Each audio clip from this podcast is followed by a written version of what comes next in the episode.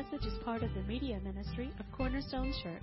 You can listen to this and other messages on our website at www.corner-stone.org or by subscribing to our podcast. Uh, Genesis chapter 41. If you don't have a Bible with you and you want to use one of the, the Pew Bibles, they're kind of underneath there in the racks. I think on, it starts on page 40 and then we'll go to page 41. And if you don't have a Bible at home, we would love for you to take that Bible home. Just put your name in the very front of it, and that will be your Bible because we would love for you to have the Word of God uh, to equip you, to encourage you as you go on this week. Genesis chapter 41. Uh, last week, I, I, got a little bit passionate and a little bit uh, emotional uh, at one point when I was talking about you know how sometimes we take these great Christian truths and, and we kind of reduce it down to a little bumper sticker, and then we go and we just kind of try to stick that on somebody and I think you know my passion. You know, I kid all the time about Christianity is not a bumper sticker. These are great, great truths. And last week when I talked about, you know, guys, the last thing that we need to do when we have these great truths is go into somebody, and even though there is truth, that waiting on God is not wasted time. You know, waiting time is not wasted time. And I, I told you last week, I said, you know, sometimes we get out there and we mean well. I think we really do mean well. And yet somebody's going through crisis in their life, and so we just kind of put that bumper sticker on and say, well, you know, the Bible says. And I think you could hear my passion there because I've seen a lot of people hurt in well meaning, but sometimes careless use uh, of this great truth. Guys, let me understand this, and then we'll get on to the message today. I just wanted to clear that up last, from last week because uh, I believe so deeply in this. The Word of God is a sword, okay? But it's a sword when we come in defense and we're in battle to spiritual battle, okay? To the Christian, it is a foundation. And what I mean by this, and, I, am not saying that, uh, don't take this to the nth degree, and this, this is not a sword. When I, when I come to battle against the enemy is when I use the sword, okay? When I come to a friend, I, I come to an arm, I come to a foundation, and I want to build them up with this and encourage them. And sometimes, not because we, I think sometimes we get kind of sloppy or sometimes we get lazy with the spiritual application of things. And we just want to reduce these great truths down and we just kind of throw it at somebody. And that can be so hurtful. I heard from some of you this week said, Pastor, I really appreciate you saying that last week because I know they didn't mean bad, but you know, I got hurt years ago when somebody just came up. I was in, you know, my mom had passed away and I was at the funeral and and then they had these little Christian sayings. And, and by the 20th one that said the cute little Christian saying that is truth, I, I was ready to really strike out to them and to God. This is a sword. With a sword, we attack in, in spiritual warfare the evil one. But it is a foundation and a rooting to the believers and to the family of God.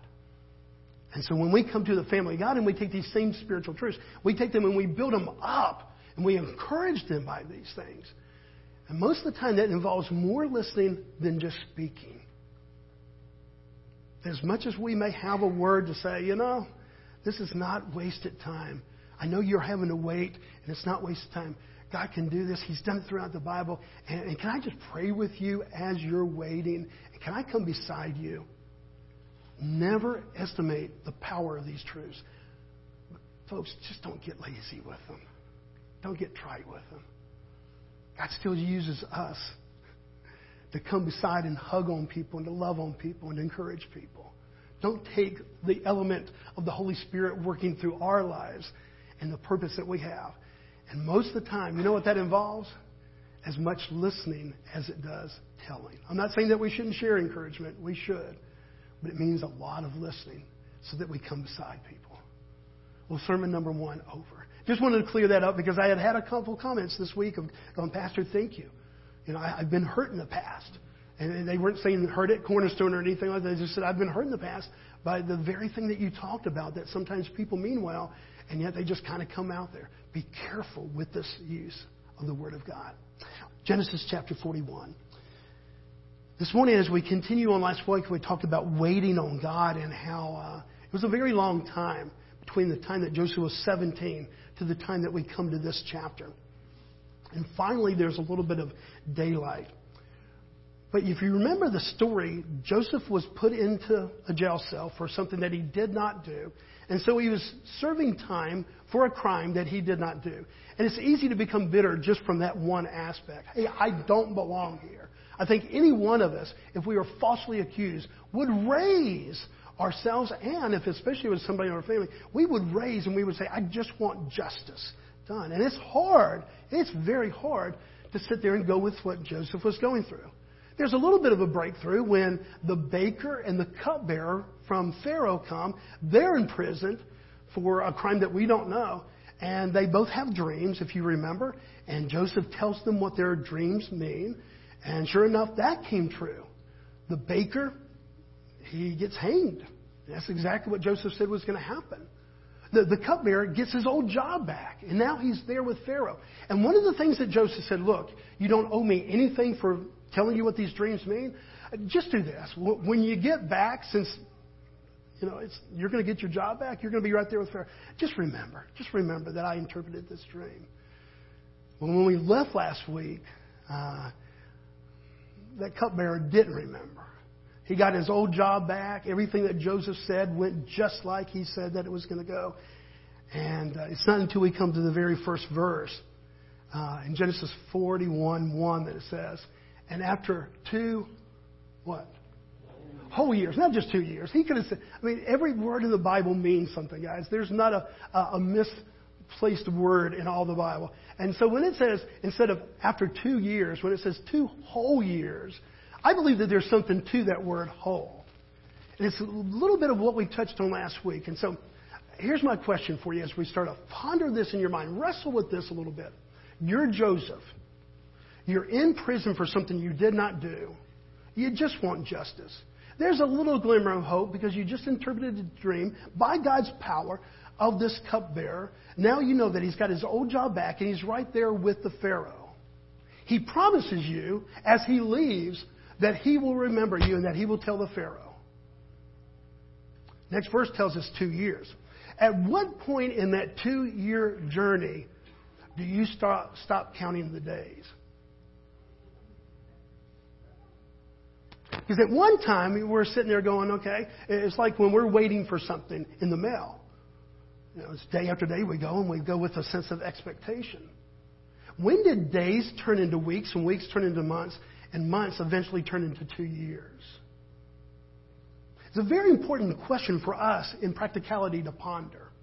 Because there will be things that God will do your, in your life on a daily basis. There will be prayers that He answers on a weekly basis. There will be some prayers that He will answer in a month's time. But there will be times in our lives, in our Christian journey, not because God is an angry God, not because He's a mean God, not because He's a forgetful God, but because He's a God that is maturing us and growing us, that it may be two whole years. Not two years, two whole years. Do you see the significance of that word? Because you've been there, haven't you? Have you been there when it wasn't two weeks, but it was two whole weeks? Have you been there before when it was not two months, but it was two whole months? And you've probably been there before when it wasn't two years, but it was two whole years. Waiting. And really feeling like it really was kind of wasted time. But there is a glimmer of hope here. After two whole years, Pharaoh dreamed that he was standing by the Nile. And, and I, I, don't believe, I don't know what was going through Joseph's mind. It doesn't tell us the, the status of his mind after these two years. It just begins to tell us what this dream was. It's kind of a weird dream. Kind of hang on. Look at verses 2 through 4. And behold, there came out of the Nile. This is Pharaoh, and he's dreaming, but it is a God given dream. Understand that this dream was given to Pharaoh, who is not a believer in God, but God is the originator of this dream. Verse 2 And behold, there came up out of the Nile seven cows, attractive and plump, and they fed on the reed grass. And behold, seven other cows, ugly and thin, came up out of the Nile after them and stood by the other cows on the bank of the Nile. And the ugly, thin cows ate up the seven attractive, plump cows, and Pharaoh awoke. Now, I don't know if you've ever had a dream like that before. I mean, I think about food a lot, but mine is more, more the plump cows. You know, I'm thinking, you know, I think, God, you're telling me to go to Five Guys tomorrow. This is just my interpretation of this dream. You know, that somehow I need to go have a cheeseburger tomorrow. But this is kind of a weird dream, not only because it involves cows, but because it kind of does something that would not happen naturally in nature. And that is that the weak cows, these that seem like they're at a disadvantage, actually overtake the healthy cows. This is that Pharaoh awoke. Well, he wakes up and eventually he gets back to sleep because look what happens in verse 5 through 7. He has another dream. And he fell asleep and dreamed a second time, and behold, seven ears of grain, plump and good, were growing on one stalk. And behold, after them sprouted seven ears, thin and blighted by the east wind. And the thin ears swallowed up the seven plump, full ears. And Pharaoh, Pharaoh woke, and behold, it was a dream. Now, do you remember what we said about dreams uh, of, of God, the, the God given dreams in this story of Joseph? That when two dreams occur together, what does that mean? They're going to happen. This is God sealing it. And actually, we get that from not my own kind of guessing, but it's going to tell us that later on in this chapter. It says there's a certitude when we have a second dream, there's a certainty that this is going to happen. And so kind of like God sealing the deal. And so Pharaoh does not know that. He just knows he has these two dreams. He's kind of disturbed. And so uh, at that point, he, he contacts all his soothsayers and all the people that would work with him. That would be magicians. That would people that have kind of supposedly this earthly wisdom and all kinds of mystical wisdom. He calls all those people together and look what happens. Verse 8. So in the morning his spirit was troubled, and he sent and he called for all the magicians of Egypt and all of his wise men. Pharaoh told them the dreams, but none of them could interpret them to the Pharaoh. So he's disturbed.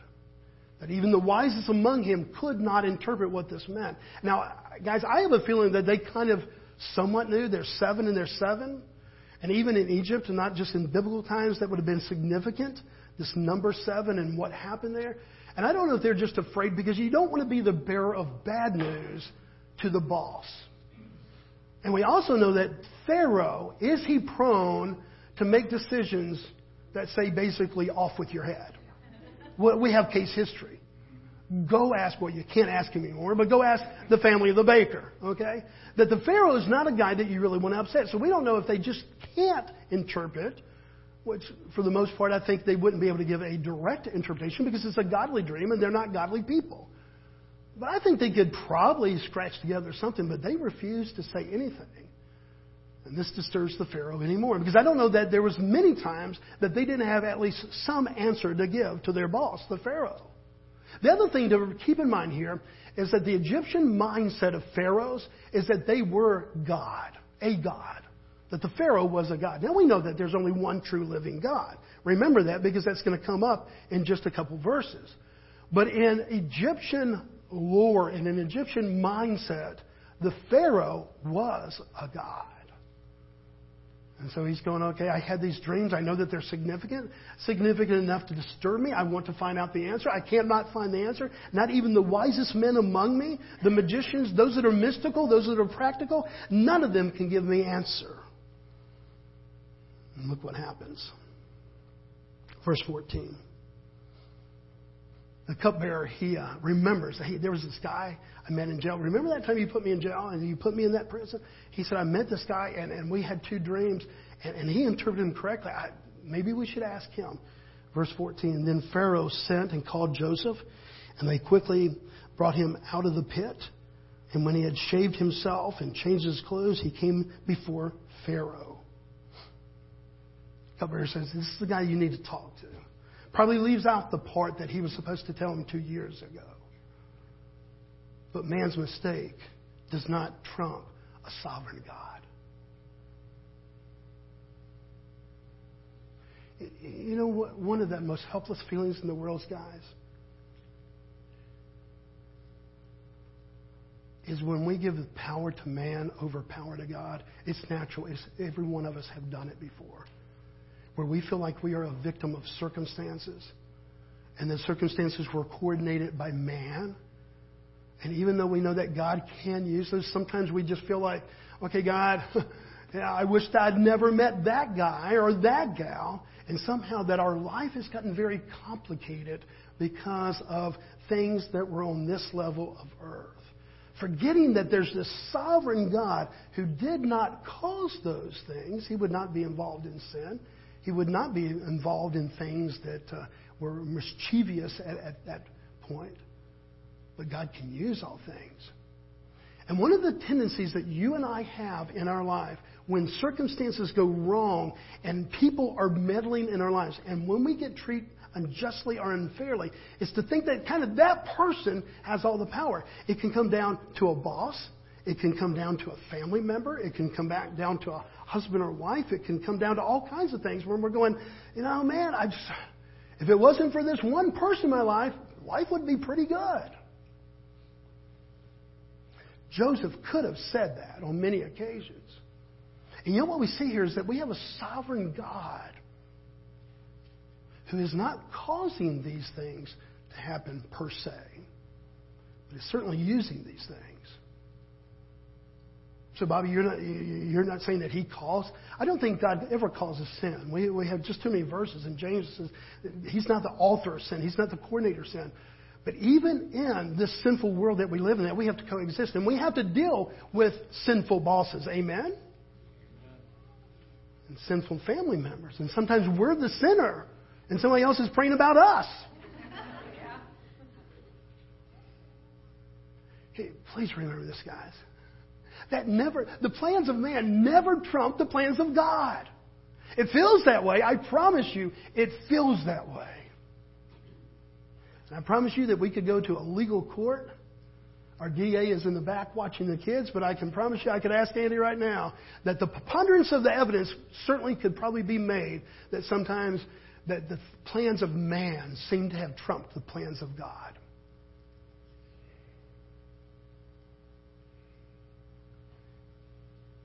Our God's not that small.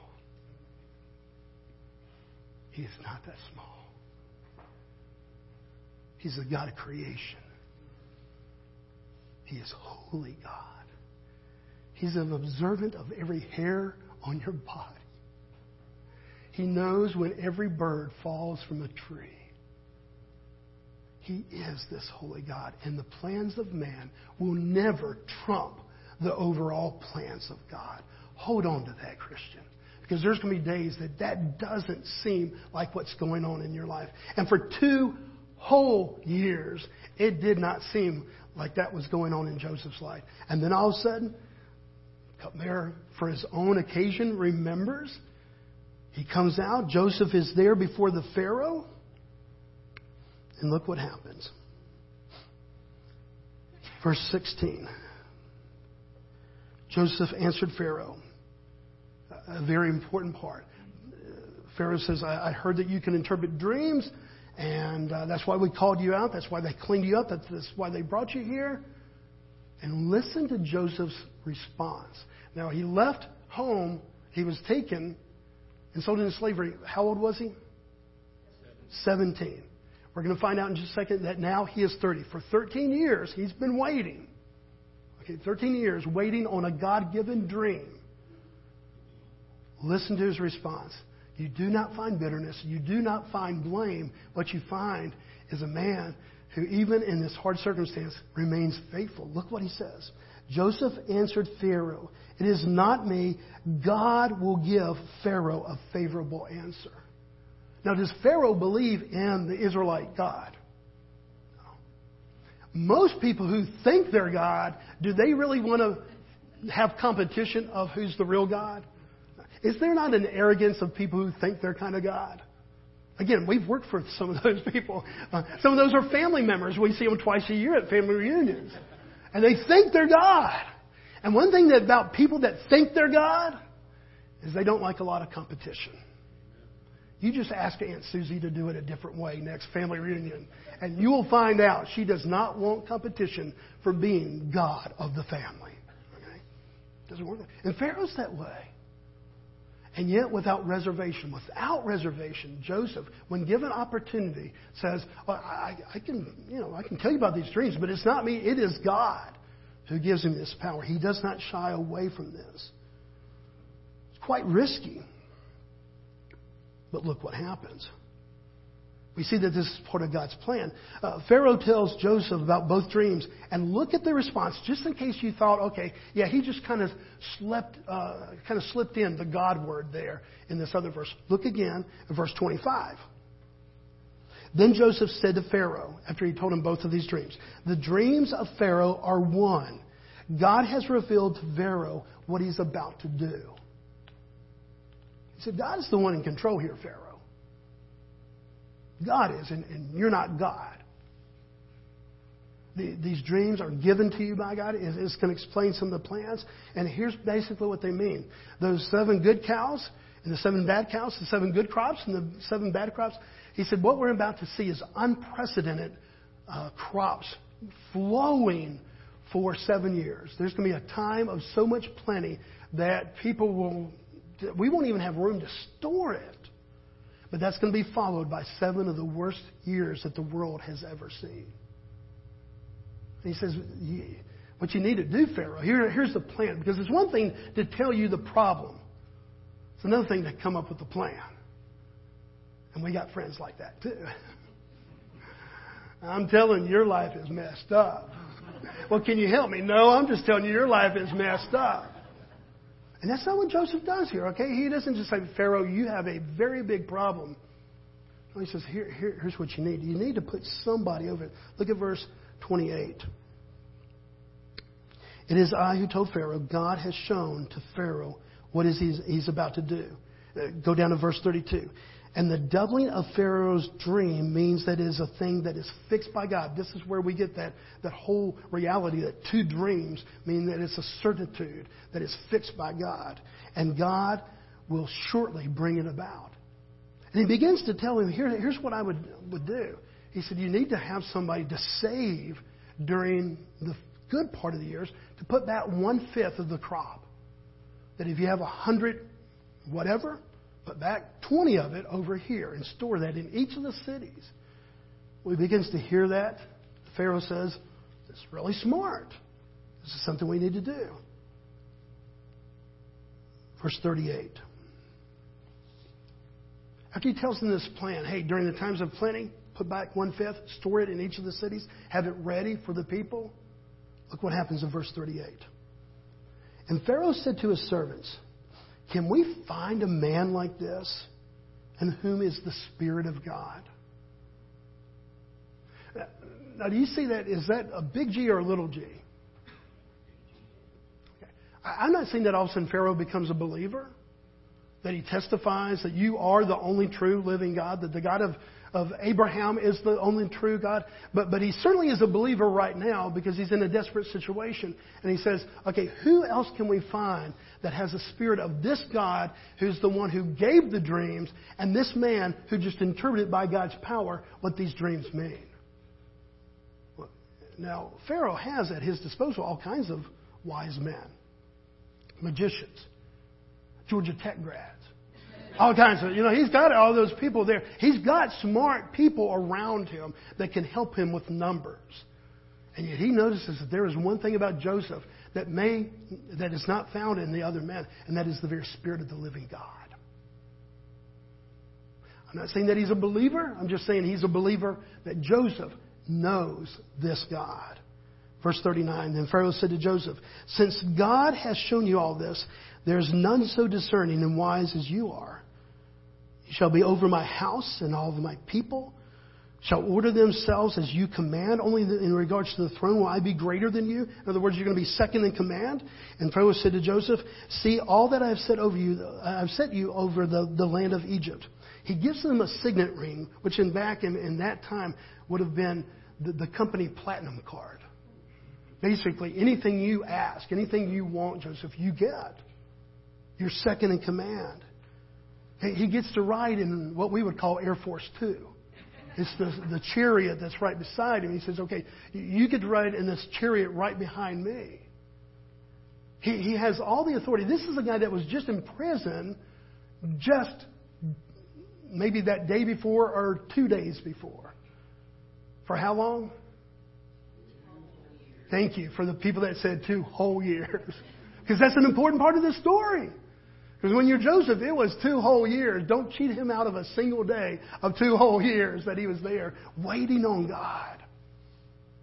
And now the, the light breaks through, guys. And now something that he could have never imagined, he could have never worked for in his own efforts, he could have never placed himself in this position with all of his conniving, with all of his own work, with all of his degrees, he would have never been able to do this. In other words, here's a principle for us to take to our lives. When God has plans for your lives, guys, it will supersede anything that you had ever imagined about your own life. You can work, and we are to work hardly. I think Christians should be the most industrious people in the entire world. I think we should be the most faithful workers in the entire world. We should be working always to, to give pleasure to the one who's given us opportunity to work.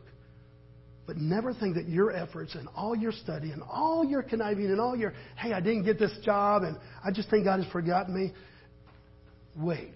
God is going to do something. His plans for you are greater than even the plans that you have for yourself. So we see already two principles. The plans of God supersede the plans of man. Your life cannot be permanently wrecked by another person. Maybe temporarily. And that temporarily may not be two days or two months, it may be two whole years. But that does not thwart what God wants to do. The other thing is, God's plans are even greater than what you have planned for yourself. So Joseph is here, and it says there in verse 46 Joseph was 30 years old when he entered the service of the Pharaoh the king, 17 when he was sold into slavery, after God is the one that gave him this dream, that he would be in a place of might and position and power. 13 years has transpired, and those have not been glorious years. Those have been really hard years where Joseph has remained faithful to God, even when it seemed like everybody else was turning against him. Here's the question, guys 13 years. Could God have done the same thing in 10 years? Take a stand. Yes or no?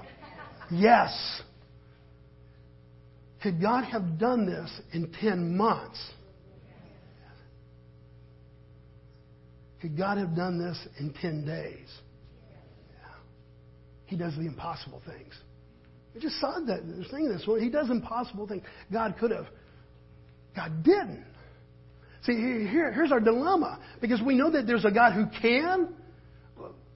I'm picking 10 days over 10 years.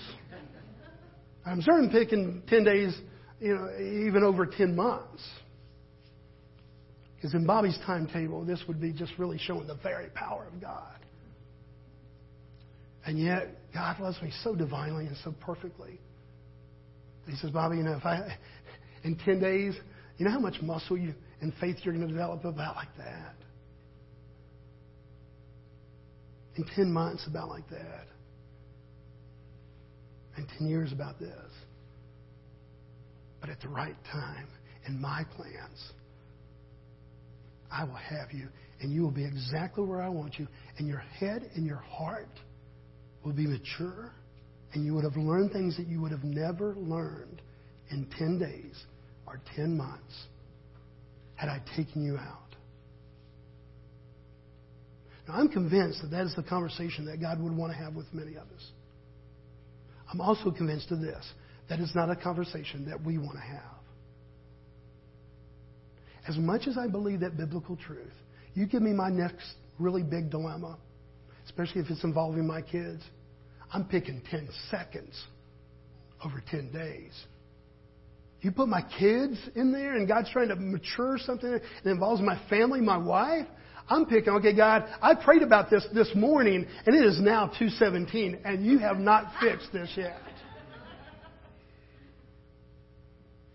And you know, I, I can't say that I'm really a lot better if it was my dilemma and not my children. And you know, I can sound really heroic. Not my children, not my wife.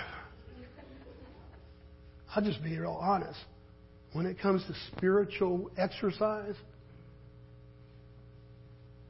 I'm pretty much a wimp. And I'll take 10 seconds. I will take 10 minutes. I will take 10 days. I will take, take 10 weeks. Over 10 years, anytime. And yet, my mind in the Word of God and my heart says, okay, God, if it's 10 years, I can trust you. And there is a purpose in 10 years. In this case, in 13 years. As we saw, so he did not waste that. Seven years that follow, I see an unprecedented crops come in. In fact, verse 49, you can look down there, it says they stopped measuring. Okay, at first they were, you know, they had out the slide rules. They had everything out at first. Okay, yes, we have 1,432 cubic feet of grain. We have this. And they stop. It gets it is so much food, so much provision that they stop measuring, verse 49 tells us. And then the famine hits. And it is worse than anything that they could ever imagine. This east wind that comes in and destroys everything. And yet that's when God's plan goes into place. And all this that they had stored for seven years, one fifth, one fifth, one fifth, one fifth, all this that God had provided, then it comes into fruit. And guys, I want you to look at the very last verse because sometimes we, we read really good at the first of a chapter, and by the end of the chapter, we're just ready to get done and we're ready to get on to the next chapter. And one of the most important verses, this entire story, this entire narrative, is found in verse 57. Mr. Cliff, what does that say? Just say it out loud. Read it out loud. Yes. Moreover, all of the earth came to Egypt to Joseph to buy grain because of the famine that was served,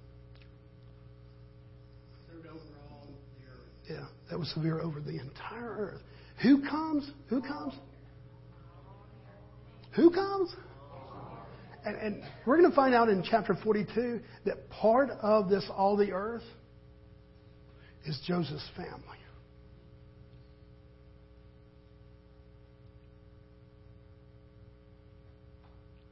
Plans of man will never trump the plans of God.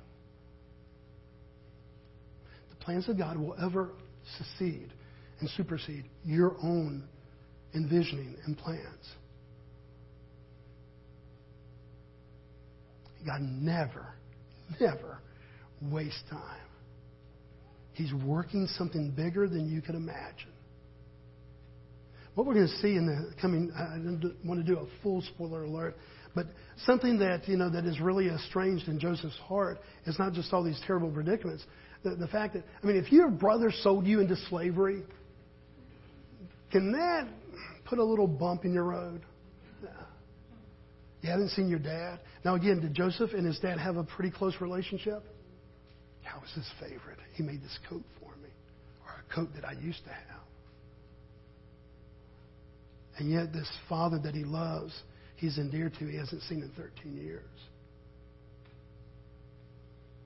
Yet, God has positioned him in a place where he's the second most powerful person in the entire world then the circumstances of this all come together where the whole world is having to come to Egypt to have provision just to make it to the next day. God doing something that Joseph could never have done on his own. At 55, I've, I've learned that the hard way. Sometimes a well meaning heart, and I was going to go fix it. Not destroy it, but I was going to fix this broken relationship. And yet I didn't pray. I didn't go with the Spirit of God. I didn't go with the preparation. And I go in there and uh, end up being worse than it started. Perhaps you've tried to do that too.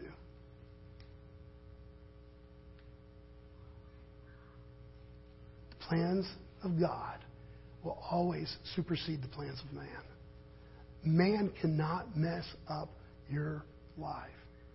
And, and I don't say that in a hurtful way. I realize that some husbands have left you over the years. I realize that some wives walked out. I realize that some moms and dads left your family as a child. I realize that there's a whole lot of word, uh, hurt in this collective room. Okay, guys?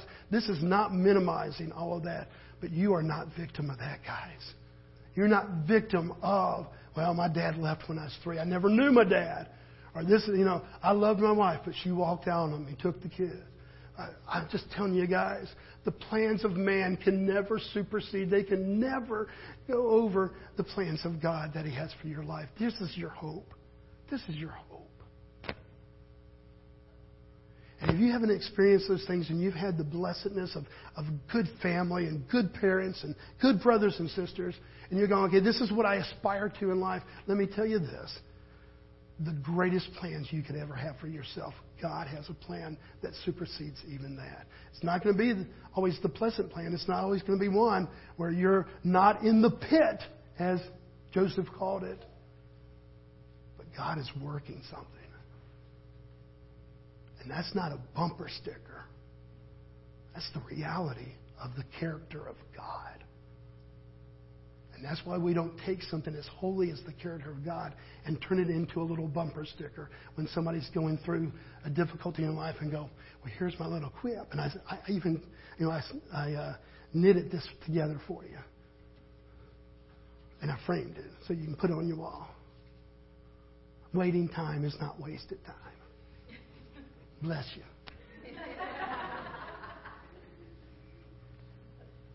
the very character of God, very character of holy God is behind that waiting and is the hope that it's not wasted.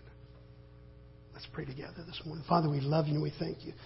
And Father, we thank you that you are sovereign over all things. That doesn't mean you're the cause of all things, but Father, there is no not even a piece of cosmic dust that escapes your lordship, your authority, and your sovereignty. And Father, that gives us great hope when we are kind of in a situation where it would be so easy to be the victim, so easy to say the plans of man, another man, have ruined the plans of us. Thank you, God, that you are the giver of dreams. You are the fulfiller of dreams. And Father, you are always working, even in the midst of waiting, developing maturity and muscle in places that we would never develop.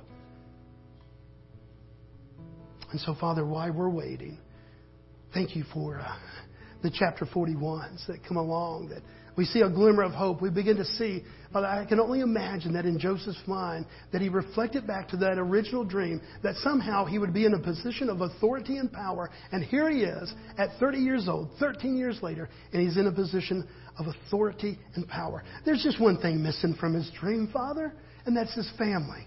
And yet, from this very last verse that we read before we go into the next chapter, you begin to give us a light that even all the world including his family and his brothers, are going to come to the very place where he is.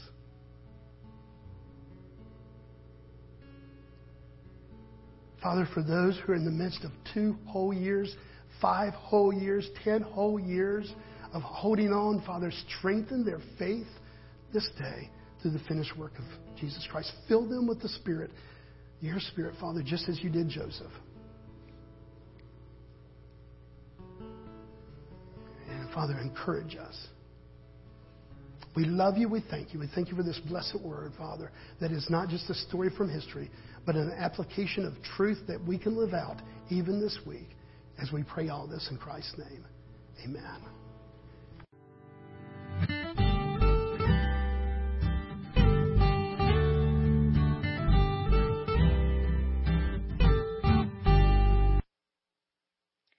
Thank you for listening today. We hope this message was a blessing to you.